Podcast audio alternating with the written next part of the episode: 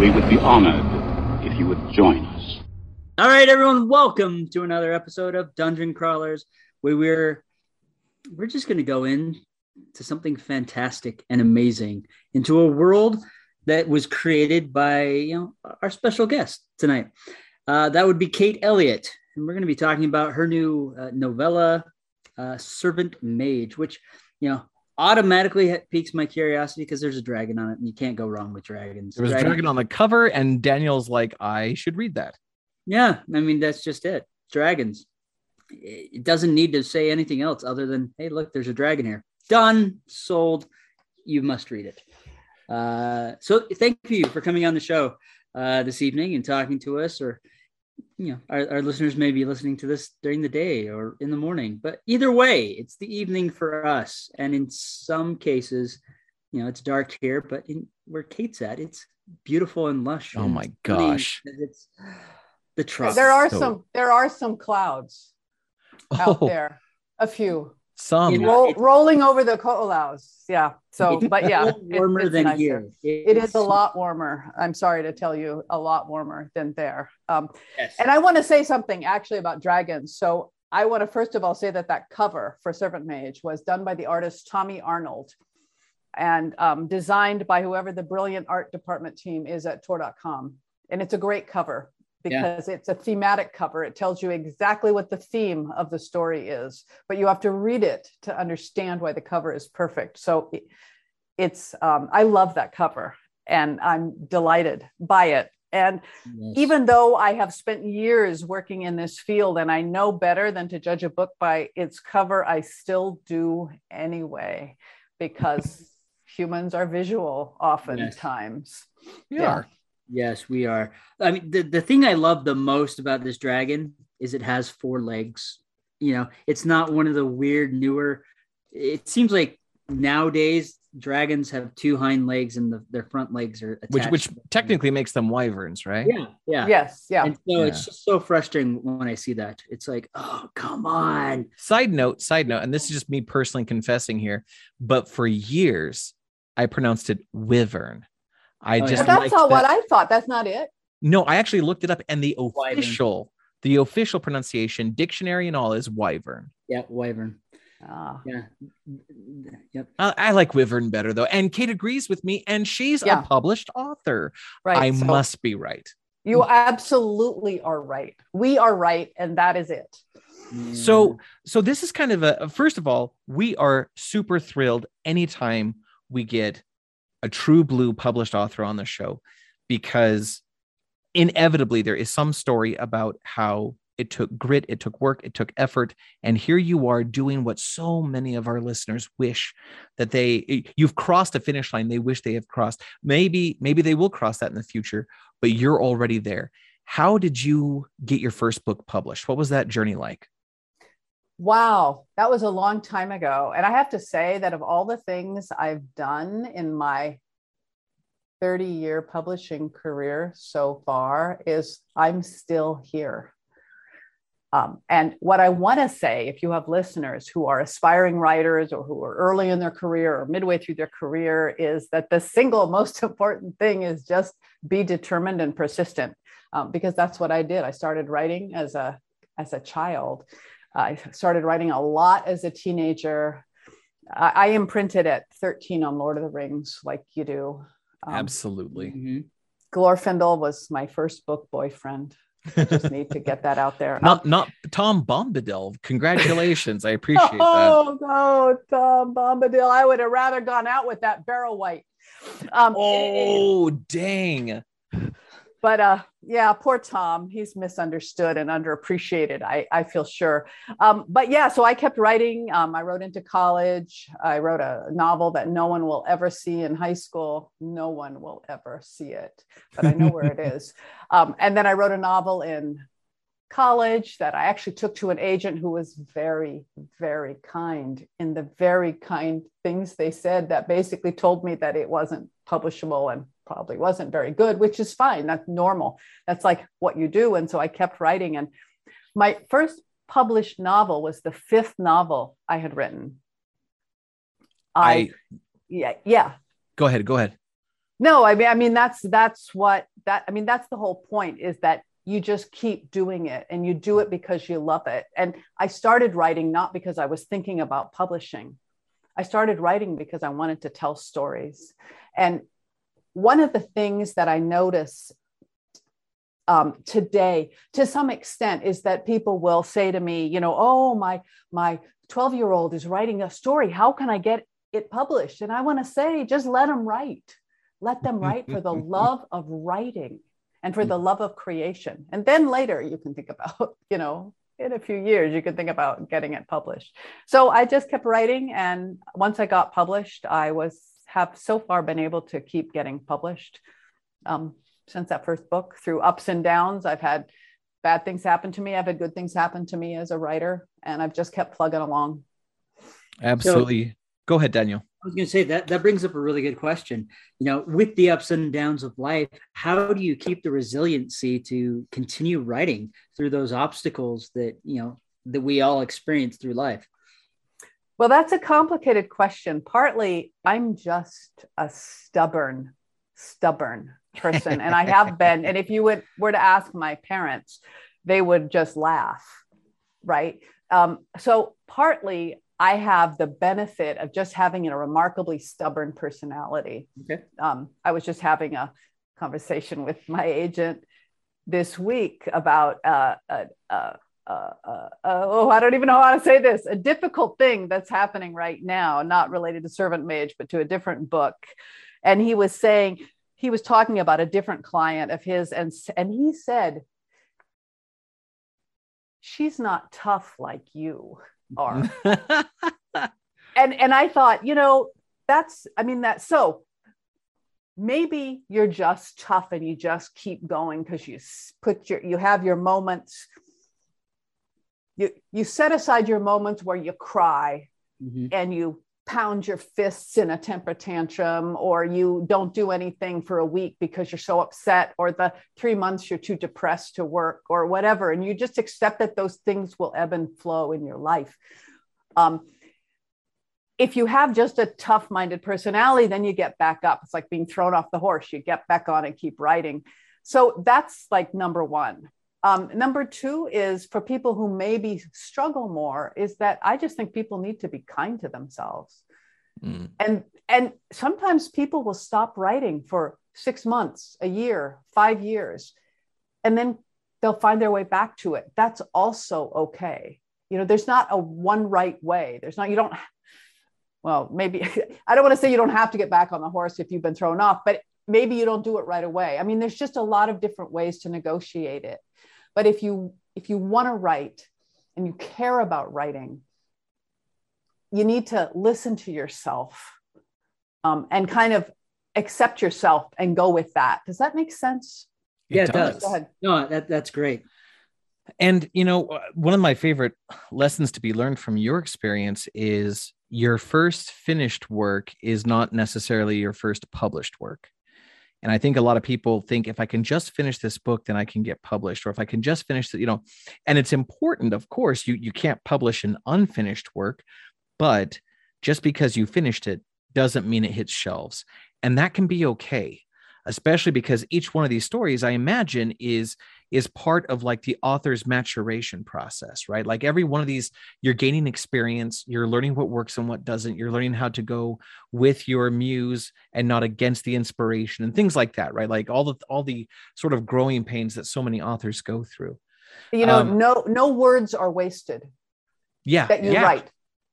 Absolutely. Um, let me ask you this. So, so in the uh, first of all, how many published let's say books because i don't want to get into like short stories and anthologies but how many published books of yours are currently in circulation? Well all of them because of the miracle of ebooks right? well, so they're not going next. Yeah i do have books that are no longer that the print edition isn't um, in print. In other words you could find them at used bookstores. So but mm-hmm. i have but everything is in because of ebooks. So and i have servant mage which is right it's like it's a novella, so it's 40,000 words, which means it's technically not a novel, but it's really almost a novel. So counting it as a book and not counting short fiction, which I haven't read that much, written that much of anyway, um, or and I only have one short fiction collection, which I'm also am I counting that or not? I can't remember. Anyway, I um I've published 28 books. Amazing. And and before the show, you mentioned that Servant Mage is not your typical fare. What are you what are you best known for? What what what's your genre? What's your style? So what people say to me is is that um, when I get an idea for a short story, that turns into a novel, and if I get an idea for a novel, that turns into a five book series. I tend to write big. Um, there's different ways to talk about that. One could say I tend to sprawl. One could say I have a ambitious conceptual imagination, you know, and then everything in between those. But I really love epic stories. I love them more than anything, partly because I imprinted on Tolkien. I'm not trying to write like Tolkien. Um, obviously, I can't, and I don't want to anyway. Um, but that that that space that's inside his stories, I love that. So I'm always, not always, but I'm often trying to capture that in what I write, and that means long books and usually trilogies. I would say the trilogy is my natural form. That makes a lot of sense. Now, in terms of genre, do you tend to gravitate toward the fantasy? I've written both fantasy and science fiction, and I have to confess to me they're under the same umbrella.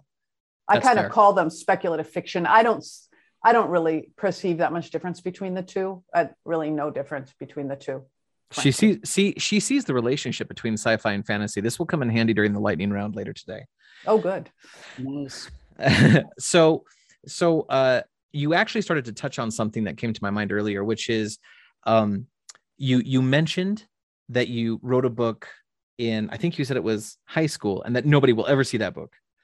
Um, and then you also mentioned that like basically all of your published works are still published in, in circulation thanks to ebooks. Are there any works that you possess that you have not published besides the high school, the high school one, which I have a typescript of. Um, yeah, besides that one. Besides well, that, that, one, one too. Um, yes, two. Um, one is that book I wrote in college, which was a pretty standard fantasy. It had mages and it had a princess and her and her ladies in waiting who have to escape the court because someone's trying to kill her, and then you know that kind of stuff. Um, it's not very good no reason it no reason it should be. I wrote it when I was 19. Um, and that has never been published. And furthermore, I cannibalized it later. Oh, nice. So I took some of the concepts, a few, I took the things I liked best about it and I reworked them into another book. So I wouldn't want to use it anyway. And it's honestly not worth it to me to rewrite it. What, yeah. Um, what book did that material land in? Crossroads trilogy, which starts with Spirit Gate. It has to do with the mages. It has to do with the mages. So in this in this book that I wrote when I was 19, the there's nine sorcerers or mages, and they each wear a different colored cloak, which is how you identify them. And that cloak has a specific power associated with it. I don't know. You know, I was 19. It sounds good. Still sounds good to me, frankly. Um, in the Crossroads trilogy, um, there are mages and they each have a different color cloak. Um, oh, and and they were and they get around on flying horses. So oh, I love and that. that's also from that's also from the original one. so that's that's I just took that. That was the thing that most interested me in the story. I mean, the um, colored cloaks isn't very far from what Robert Jordan did with the Aes Sedai. Oh, that that's exactly what came to my mind. I was like, "Ooh, cool!" Oh, yeah, you know, yeah. Darius Ajah. It, yeah, if only I had published it. I've never read Wheel of Time, so I I don't know that, but I did see the TV show. Um, yeah. So yeah, that actually, yeah, colored cloaks are great because they like, give you instant. It's an instant, easy way to to uh, distinguish something when it's in a world that isn't our world, and maybe the reader, you know, is struggling to kind of keep things to, to make sense of how this world works as opposed to our world. Um, so it's a good shorthand. I yeah. liked it. And then I do have, to, and then, and then, so, so, um, my one, two, three, sorry, my fifth published novel Jaran started life as my second written novel. I'm sorry, I have to think about that as I this, as I go. It was like rewritten nine times over 10 years before wow. I finally got it in a shape that it was publishable. So the second, the third, so there is a book in that series that I wrote an entire draft of, set it aside, and then when I when I rewrote the whole series from the beginning, completely rewriting Jaran, and I got to that sequence in the story, I I completely threw out the entire story because it was wrong. And I rewrote the core of that. Uh, the core of that story was the story of a young man and how he finds his place in the world. And um, everything about that early version was just wrong. So that core I kept the characters I kept, but everything else is different. And that became the law of becoming. And you wouldn't even know the two books were related if you if you read the first one. No one will ever read the the original draft. So, where did the inspiration for Servant Mage come from? Um, the English Civil War. Okay. The, years ago, there was a um, British TV show called by the sword divided mm-hmm. which i watched back in the day good costumes and i actually don't remember so it's that a family that gets split in the english civil war some are royalists and some are cromwellians parliamentarians right and um and i don't remember anything about the show except the one story line, which was a minor storyline about a young man who works on these, because of course the main characters are the lords on the estates.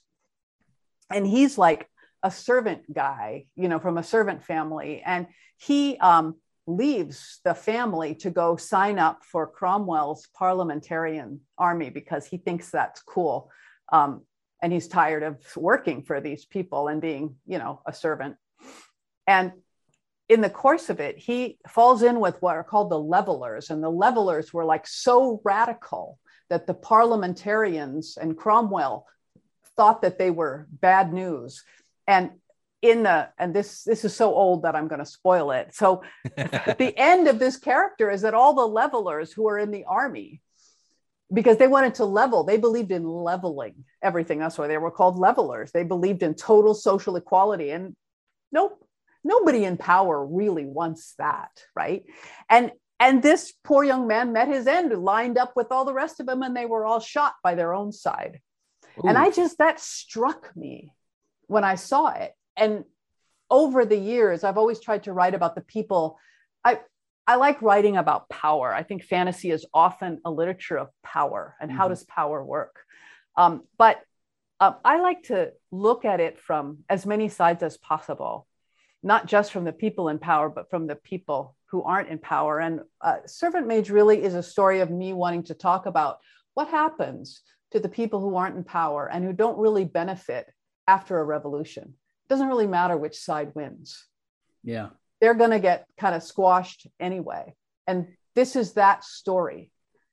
Um, and I wanted to tell it to myself, and I wanted to come up with a really cool magic system that mm. I could play with. So those were the two. Those are the two things. No, I mean I I, I like that premise because you're, you're right. You know the, the peons, so to say, it doesn't matter who wins. It's just okay. So what rule set do we now have to live by? Is it you know team A or team B? Right. Both suck either way, but you know whether we uh you know toss our vegetables in in a wastebasket tomorrow or we throw them out the window. Uh, that's kind of what where the rules go. Yeah, yeah. So yeah, it meant a lot to me to explore that from the main character's point of view so hopefully you're jumping into the magic system. Uh, almost, almost. I, I still okay. have questions about characters though. Okay. Uh, and then we'll talk about the magic system. Okay. But so the main character is a young lady, and yes. uh, how do you pronounce her name? I say Fellion. Fellion. But, okay, cool. but you know, I never pronounced wyvern, wyvern correctly for all my life, right? So my rule of thumb is with rare exceptions, however readers pronounce the name in their head is fine. Oh, well, that's a good question. Have you ever met a reader who was talking to you about a character and their pronunciation of the name was so off you corrected them? Um, uh, I hope not. or if I did, I hope I wasn't rude. I, that's fair. That's fair. I mean, I I feel that like the moment I found out Wyvern was Wyvern, I was like, oh, uh, my whole world's been a lie, you know? I know. I'm still like, we're gonna, we're, it's gonna take us a long time to get over this. And then, you know, when when an author is building a world, there are often an author is connected to just about every character they write, but some characters more so than others. Is there a particular character that when you got to write for them, it was just pure joy? Like you loved writing for that character? You mean in this particular book in or this, in my work? In this, in this particular, particular book? In um, you know, there aren't a lot for me. There's really not that many characters in this book. So the group of five who we spend most of the time with I there was something about each of them that I admired and liked and that made me enjoy writing them and their interactions. And one of the things about writing a novella for me was that I had to keep the cast list very tight and very focused. So and then the last question I'll ask before we get to magic is you know, sometimes authors sit down and they're writing the story and they hit a point where they know they need to get from one side of the story chasm to the other. And every way they try just doesn't seem to work. But then they feel this inspiration to do something they don't want to do to their characters, but it's the right thing to do for the story. Was there a moment like that in this book? And if not, was there a moment in one of your previous books that was like that? Oh, this happens to me all the time. um, but I, I, it's harder for me. I'm trying to think. Part of the problem about being interviewed and talking about a book that just came out is that like I have two finished I have two finished novels that I finished since I finished that. Yeah. Oh. so I'm like my uh, like I'm, I'm like having to like pull my brain back. Um I'm not I don't maybe not so much in this one. There is a thing that happens in this book that is very unpleasant um, that involves uh, I'll just say content warning that involves a child death. Mm. Um, I always knew it was going to happen though. Um, I didn't enjoy, I wasn't doing it to be edgy. I was doing it because the plot demanded it. And I always yeah. knew it. Um, so I didn't enjoy writing that. Um, but I wouldn't say, but it wasn't unexpected.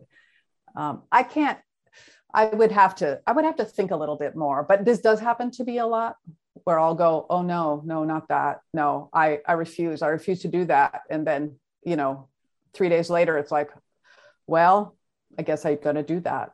it's very annoying. Absolutely. That the unconscious mind does a lot of work that yes, we're not. It does. Yeah, yeah. Yeah. Amazing. So we went to characters. I really want to hear about. I, I love magic systems and unique magic systems that are beyond the normal. Hey, it's a wizard. He's throwing fireballs and lightning bolts. Yeah. I want to hear about this because that's always really exciting for me, especially when I'm reading it and, and learning about it. So, so what's interesting to me about this magic system is I haven't really written.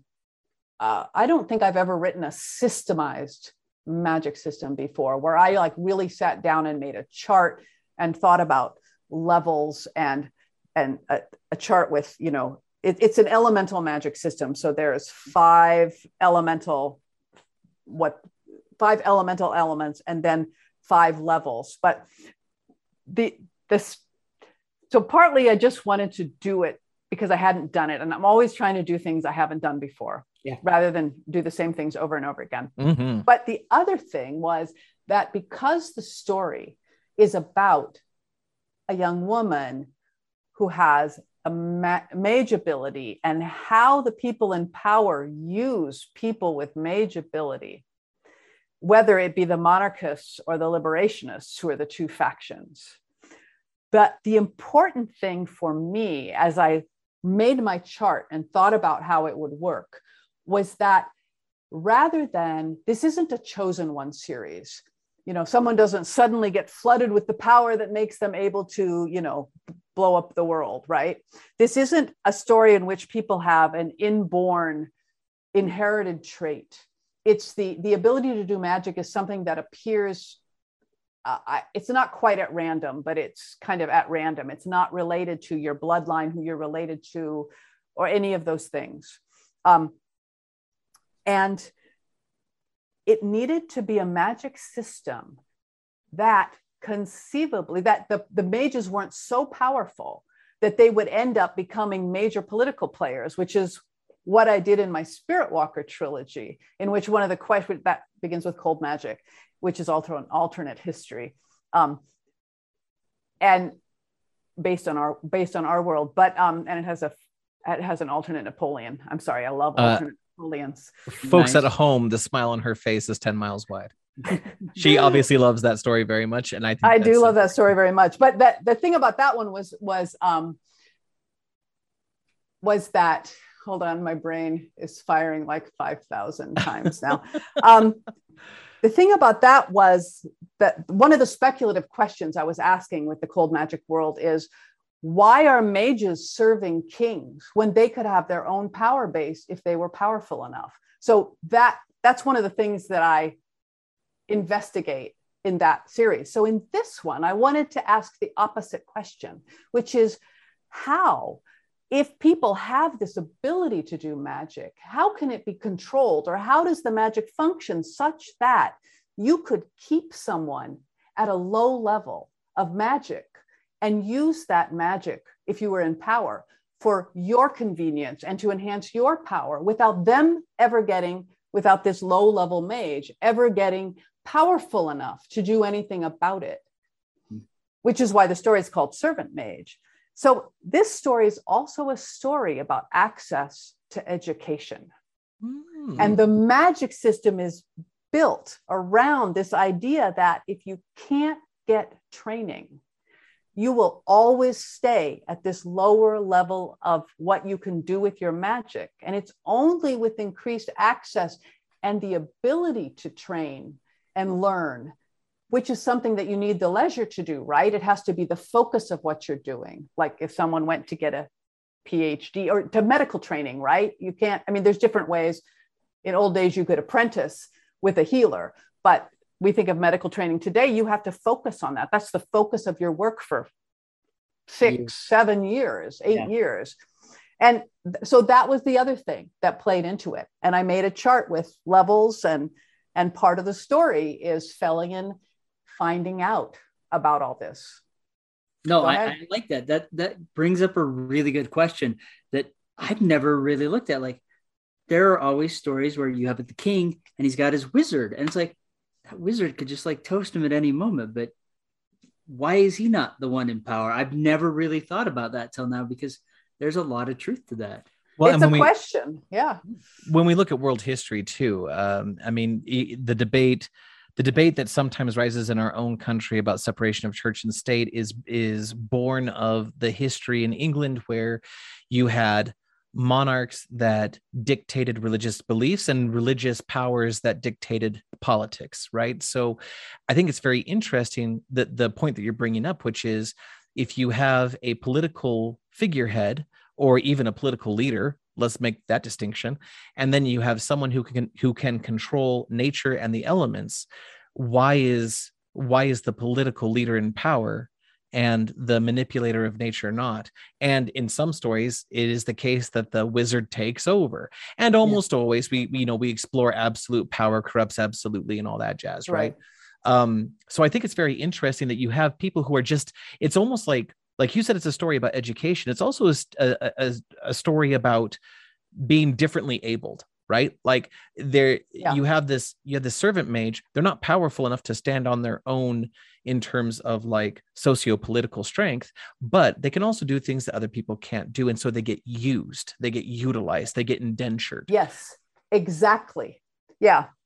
Um, you might be able to use some of those things on a personal level. There's a um, because it's a hierarchical society and, Fellion's a young woman, at one point she either says or thinks that she was able to use her her her level of fire magic to keep people away from her, which is a oblique reference to the idea that she was never assaulted physically because she knew she figured out how to use it but that was all she had. But that's a big deal right um, she meets someone else who you kind of suspect that didn't have that option. Um, mm. And it's never it's never discussed. This isn't a story about any of those things, so it's very oblique. You have to read between the lines. Uh, but it was something I wanted to to suggest. But uh, but you're right about that. It is. It it people use people people in power who want to keep in power will use people however they can um, mm. and I also want to say something that you you both have said though made me think a little bit about how, to some extent, in fantasy, mages kind of take the role of the Catholic Church in the Middle Ages of Europe. Yeah, kind of. yeah. So so you have Henry IV at Canossa kneeling before the Pope, and all the Pope really had. I don't know how many. I don't think the Pope at that time, whose name I can't remember, had much of an army. Henry had the army, but the Pope had whatever his he could he could um, he had the moral authority. He could make henry's life miserable um, and get everyone to to turn away from him because the pope said so to do so. So henry was required to kneel barefoot in the snow right? And mm. that's a form of power too. And and sometimes i feel like the mage king thing kind of replicates that to some extent. I don't know just a thought. No i mean that's a great thought. Uh, you know you know the pope had the power of the people and henry can't be king without the people beneath him because i mean the pope says this and his army's gone. Um, so I, I, think the maid the maid's parallel there is very similar. I mean granted he doesn't have the power of the people but he definitely has the power of the elements in the universe that could drop a fireball or an asteroid yeah. or a mountain or whatever on top of the king. And, well and i've watched all of the wick I've watched all of The Witcher, the the two seasons, and w- which I've enjoyed. I'm I'm always happy to see fantasy. Well, I'm not always happy to see fantasy on television, but but um, but you know, I've enjoyed it, and you know, Henry Cavill is. Oh yeah, how do you how do you not enjoy Henry Cavill? How right? do you not enjoy? Yeah, I mean exactly. But um, I I do sometimes think, why are these mages not toppling these kings? Yeah, because they seem pretty powerful. Mm-hmm. So uh, there are there. I mean, I yeah. Anyway. So, which which brings up a philosophical concept that we, that we've been touching on, you know, multiple times now, which is is the power to bend the elements and nature. Is that still second to the power of winning hearts and minds? Or is it more like, are we talking about ruling through inspiration? Are we talking about ruling through fear, or does it even matter? Because you have these, or or is it just that no one has written that story where you have a benevolent mage who is both, who is both a magic wielder and a political leader? Well, I wrote that story. I wrote. Oh, really? Magic. Yeah, I wrote it in Cold Magic. Yeah. In Cold Magic, I like that.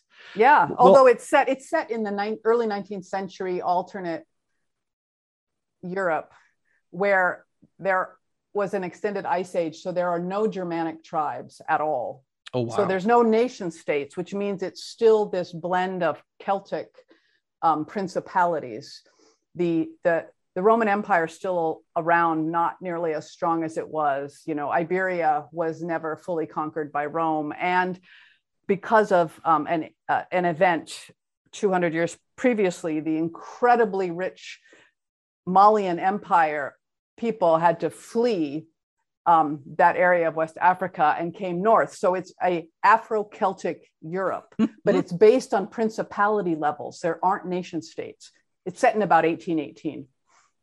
You, the equivalent. Yeah. You sound like I mean this this this is not the first time this interview alone that you've mentioned like alternate histories and and then you you bring up like these stories that I think the average listener does may not know much, very much about.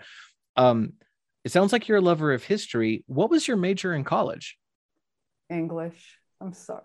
No, no, the, no. I'm really lazy. I'm really lazy, and getting an English degree was the easiest thing for me to get. But bro, I, I hear you. Yeah, I really wanted to major in anthropology, but I went. To, this is kind of a funny story, which I'll tell.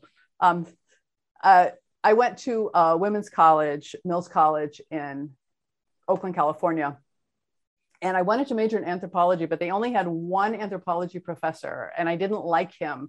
For one thing, he would go to the pool. This was in the 70s. He would go mm. to the pool in a Speedo in mm-hmm. the US. And I'm like, no, right? No. So I didn't major in anthropology. It was just creepy, um, which makes me sad. If I'd gone anywhere else, I would have majored in anthropology. Um, but I, and I took history but didn't major in it for reasons I don't quite understand. But English was easy for me, so I majored in English.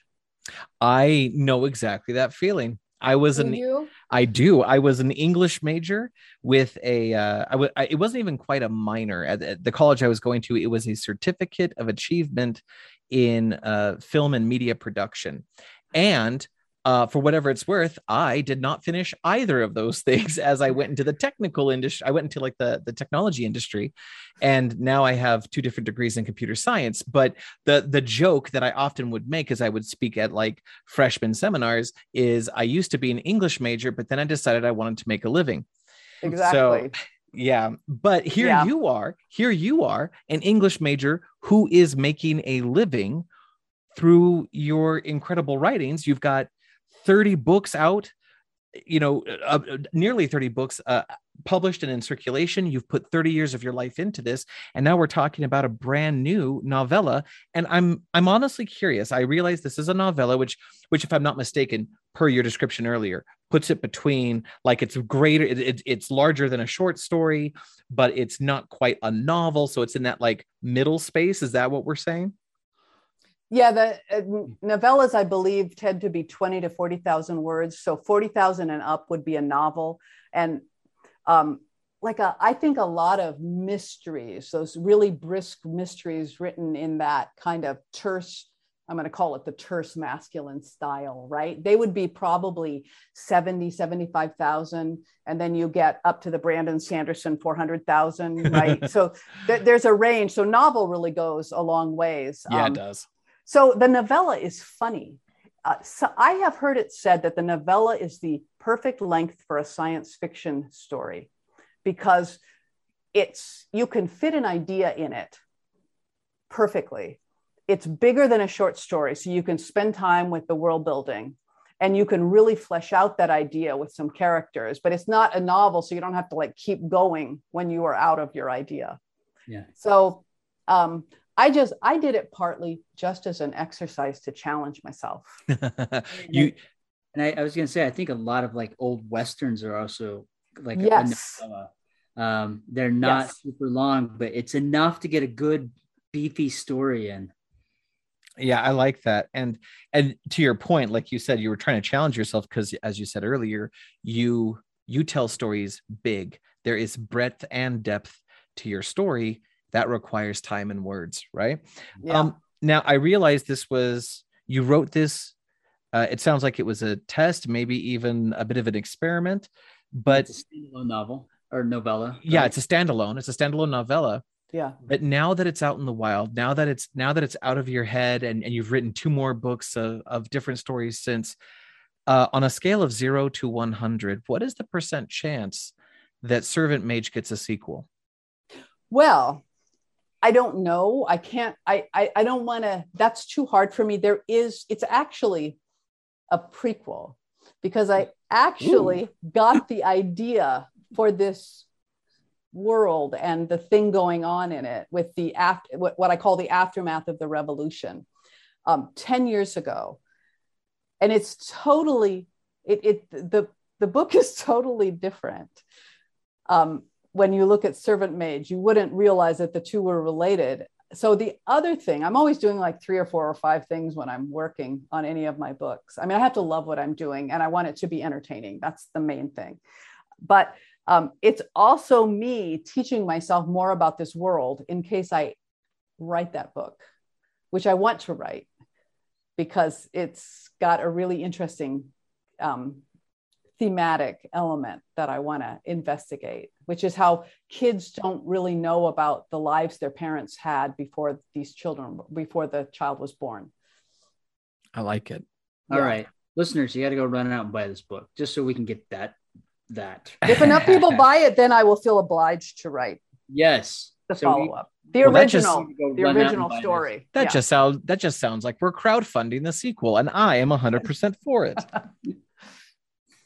Uh, and you know, I mentioned earlier that uh, that I was studying film and media production, and so like cinema is near and dear to my heart. Mhm. Uh, and and I'm always curious from your perspective, what book or series of books, if you had a magic wand, would you turn into a into? I, I'm kind of curious. What what would- what story would you turn into a single film versus like a trilogy or a pentology? A single film of of that I've written of your books. of my books. Of okay, your for a single film, I would turn the short novel that is coming out next January, which is a Ah. contemporary fantasy, and it would star Rachel Weisz. Ooh, Okay, so great choice. It's a yeah, it's a portal fantasy, and it's funny and it's great. Are, are you able to tell us the title of this book yet? Uh, the title's called The Keepers Six. The Keepers Six, and you say it comes out January of next year. Yep. The Keepers Six, January 2023. It hasn't been officially officially announced yet, but I don't think that it's any secret that that's the title. So Well, here's a semi-official announcement. here's a semi-official. That's right. And anyway, yeah, I'm. It's it's. uh Yeah. Anyway, it's another. I we need to have Kate come back either in December or January to talk about this. Right? Yes. and it would work. It would work. It's it's fifty two thousand words, so it's a little longer than a novella, but it's a very short novel. It's like one of those westerns, right? Only it's Yeah. very compressed. Um, and it has dragons. Mm, sold. Rachel Weisz, Dragons, done. Dragons. Um, and it's funny. I mean, you Yeah. know, you, Ooh, don't, you don't need a mummy in there. We got the dragons, so we're good. Right. Can't we have Brendan Fraser and what's his name? Arnold. Arnold. Uh, Arnold Vosloo. and, Um, and Oded Bear, Oded Fehr. Sorry, I just Yeah. rewatched The Mummy. oh, Oded Fehr. one Yeah. of my one of my favorite films of all time. you know, Yeah, I love that movie too. I, I think, and, and the internet has not been kind toward Brendan Fraser in the way that he's aged. But that that aside, um, To be fair, the man had a really nasty divorce. So that, yeah, that- you know what? He's he is a swell human being. He is Yeah. not a bad Yeah. person, and uh, and I love him to pieces. And I love the Mummy. The I realize that there's some like tropish campiness to it, but it's sort of like an homage to the classic uh, Mummy movies of of yesteryear, as it were. I love the Mummy. The Mummy Two, the Scorpion King, the whatever. I I I could I, whatever. I don't really care. But like the that first Brendan Fraser Mummy movie, you know what? You know what scene sticks out in my head most in that movie Which one? is when is when uh hang on a second. I think his name it's Eddie, right? The the dude that's oh Benny, Benny. Benny is running Yeah. away from Brendan Fraser, and Brendan just nonchalantly reaches down, grabs a chair, and throws it, Yep. and then entangles Benny and trips him up. I'm like, that was the most amazingly masculine thing I've seen ever. It's it's I, I threw a chair.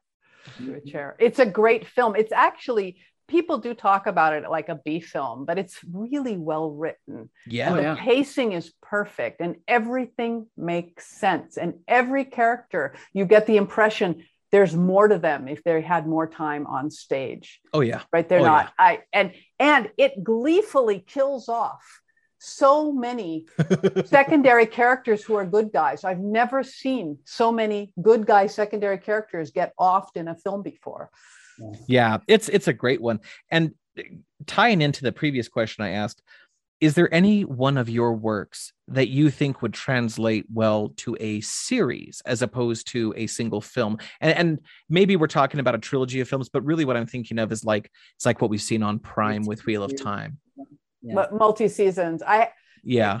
uh, this is something i thought about i have to say i wrote a seven volume epic fantasy epic epic fantasy series set in a early medieval kind of setting with a lot of the inspiration drawn from medieval early medieval europe called crown of stars which begins with king's dragon it's it's long there's a lot of it um, but it would be with with the interest in um, these big fantasy series. It has the big, big epicness, and it also has what I call the soap opera quality of Game of Thrones. And in fact, the early volumes were being written at exactly the same time. Oh wow. They were like published. The first two books were published almost simultaneously. Game of Thrones, King's Dragon, and then what's the second one? Clash of Kings. Is that his? And then Prince of Dogs was the second of mine. Anyway, so um, but but but I finished mine. and Yes. moved on to write other things. so, but I don't have nearly as much money as George Martin does. So Yeah. Well, you also haven't murdered 98% of your cast. So, you know, I killed.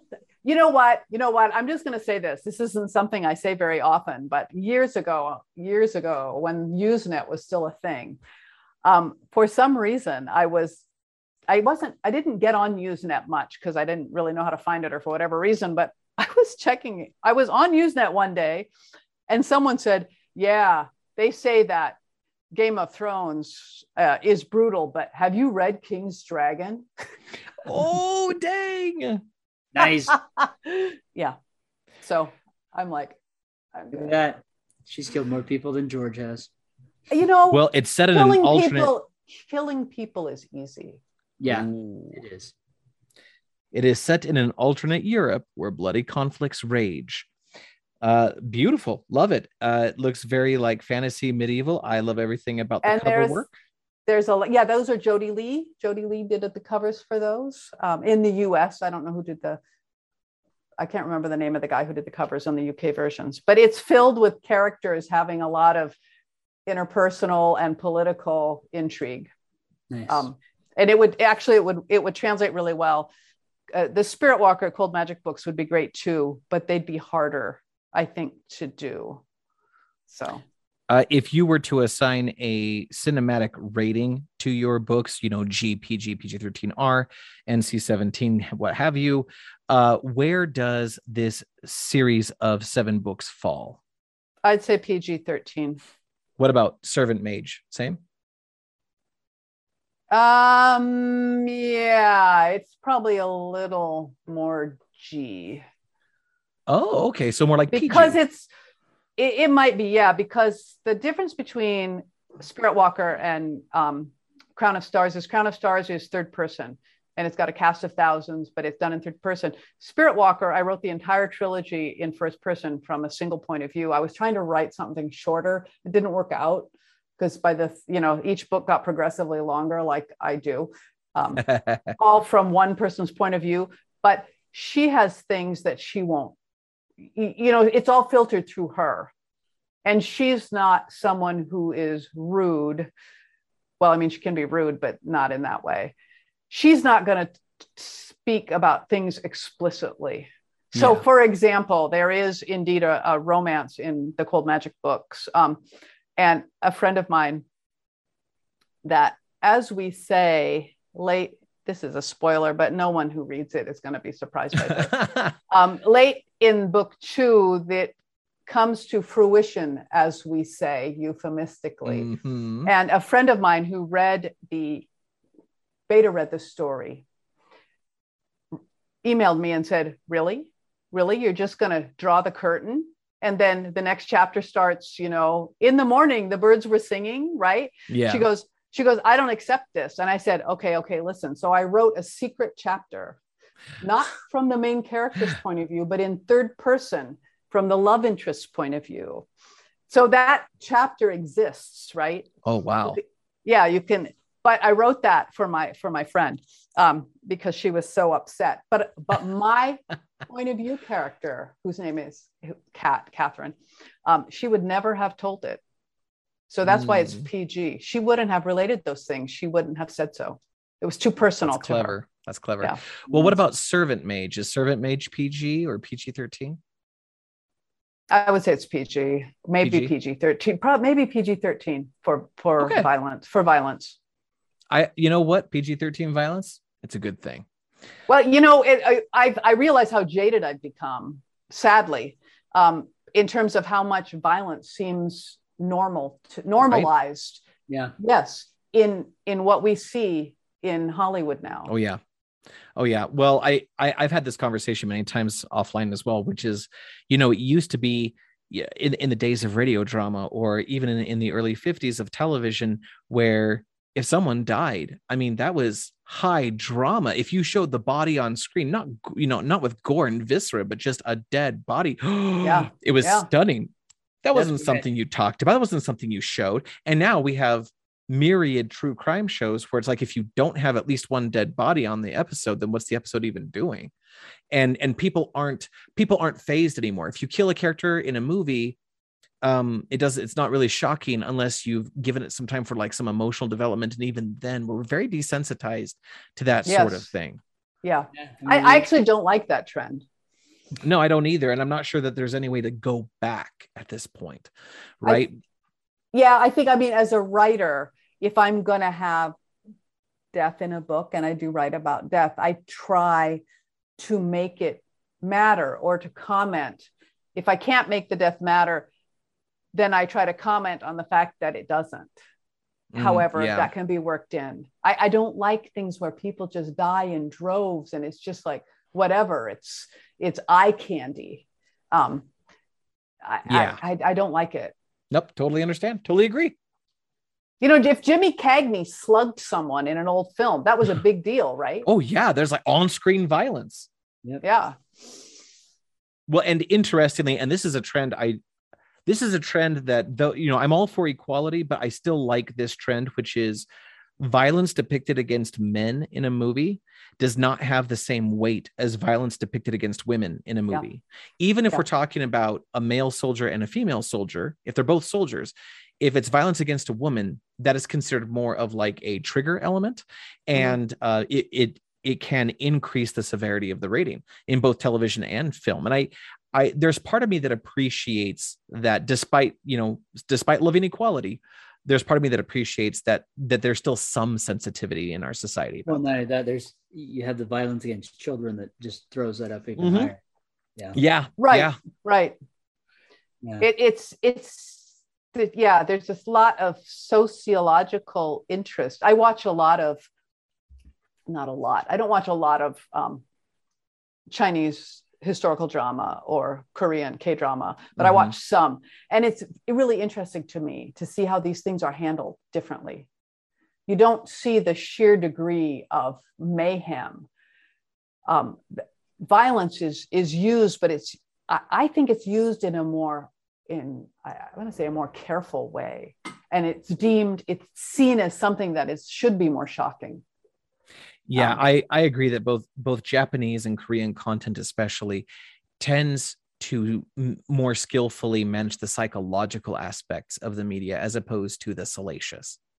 There's a there's a great Korean historical drama called Mr. Sunshine, which is it's a it's a tragedy of epic proportions. It's Oh, well, it's set in Korea in I think it starts in like 1906, right? So and so you've got a, a, a Korean boy who escaped slavery and was raised in the U.S. and is now coming back as a Marine officer. So just Oh, go wow. with me there. There weren't there weren't actually oh any wow. but but I'm I'm good with it. It's fine, right? So he comes back to Korea. So he's with the Americans, and then you have the Koreans, and then you have the Japanese. Well, we know what's going to happen. It's a historical drama. It's not a fantasy, right? Right. And nothing good is going to happen. And and just the the way things play out, and the way that the people you get to know how they end up dying it's just crushing every time and even secondary characters you're just you're hammered by it because they care about those relationships uh, and it, it's you know it's painful but it's also cathartic That's important. Thank you very much. Now I've now I've got to go look at Mr. Sunshine, and now I've got a new series to watch. Right. oh it's yeah Well, Daniel, we're we're running very short on time, but you know, there's one more thing we got to do. Lightning round. okay We got to do the lightning round. all right All right. So, Kate, so the lightning round is a gift that Daniel has given me uh, over the last year or so. I get to ask you a quick laundry list of questions. They will, I'll especially start off with just like some random softball type questions, not a big deal. I'm going to ask you a question. I don't want much thought put into it. I just want like an immediate answer. Sound good? yes Excellent. Look, you're already doing very well. Here we go. All right. So, Kate, what is your favorite color? the land speed Oh, but a- Excellent reference. Excellent reference. That's right. No. Favorite color, go. Blue. No, green. Ah! All right. Exactly. You're welcome. Thank you. Uh, what were the colors of the cloaks in your book with the mages that had like the color cloak designation? This isn't a lightning round question. This is a lightning round question. Unfair. Okay. Um, um, um, um, I don't know. I wrote this a long time ago. Brown, red, Sounds right. green, Very blue. good. Did you research this while I was that? I have no Um, idea. I think white, black. What am I at? I'm at seven. Um, um, silver, silver, and I don't know, foggy. No, wait, there's one more. I don't know. And then one other one. That Color? purple, purple. Purple. Gotta be the colors of the rainbow, right? Silver, and foggy, and and purple. I like foggy it. and purple. Yeah. No, no, no. I'm I'm totally down. If there's not a foggy cloak in your books, I'm gonna be very, very disappointed. Uh, awesome. Are you a pet person? Yes. Do you want me to go get my schnauzer? Oh, oh no. The fact that you have a dog means you're automatically cool. It's perfectly fine. And better yet, wait, we're not done. Do you know Oh, what my oh. schnauzer's name is? wait, No. wait, wait. Uh, uh, Scotty. Fingolfin. No. We call him Finn for short. Oh, that's You know what my last schnauzer's name was? What? Theoden. oh, oh. So there you go. Ride with the Rohirrim, Theoden. Okay. Oh, okay. Here's the last question. Ready? Uh, what is your stance on 1983 sci-fi fantasy film Krull? Oh my God, I'd forgotten about it. I saw it in a theater. yeah, yeah, Um, yeah. Is that the one where he gets pinned to the walls by arrows through his hands and then he pulls his hands out of the wall with the N- arrows still in him?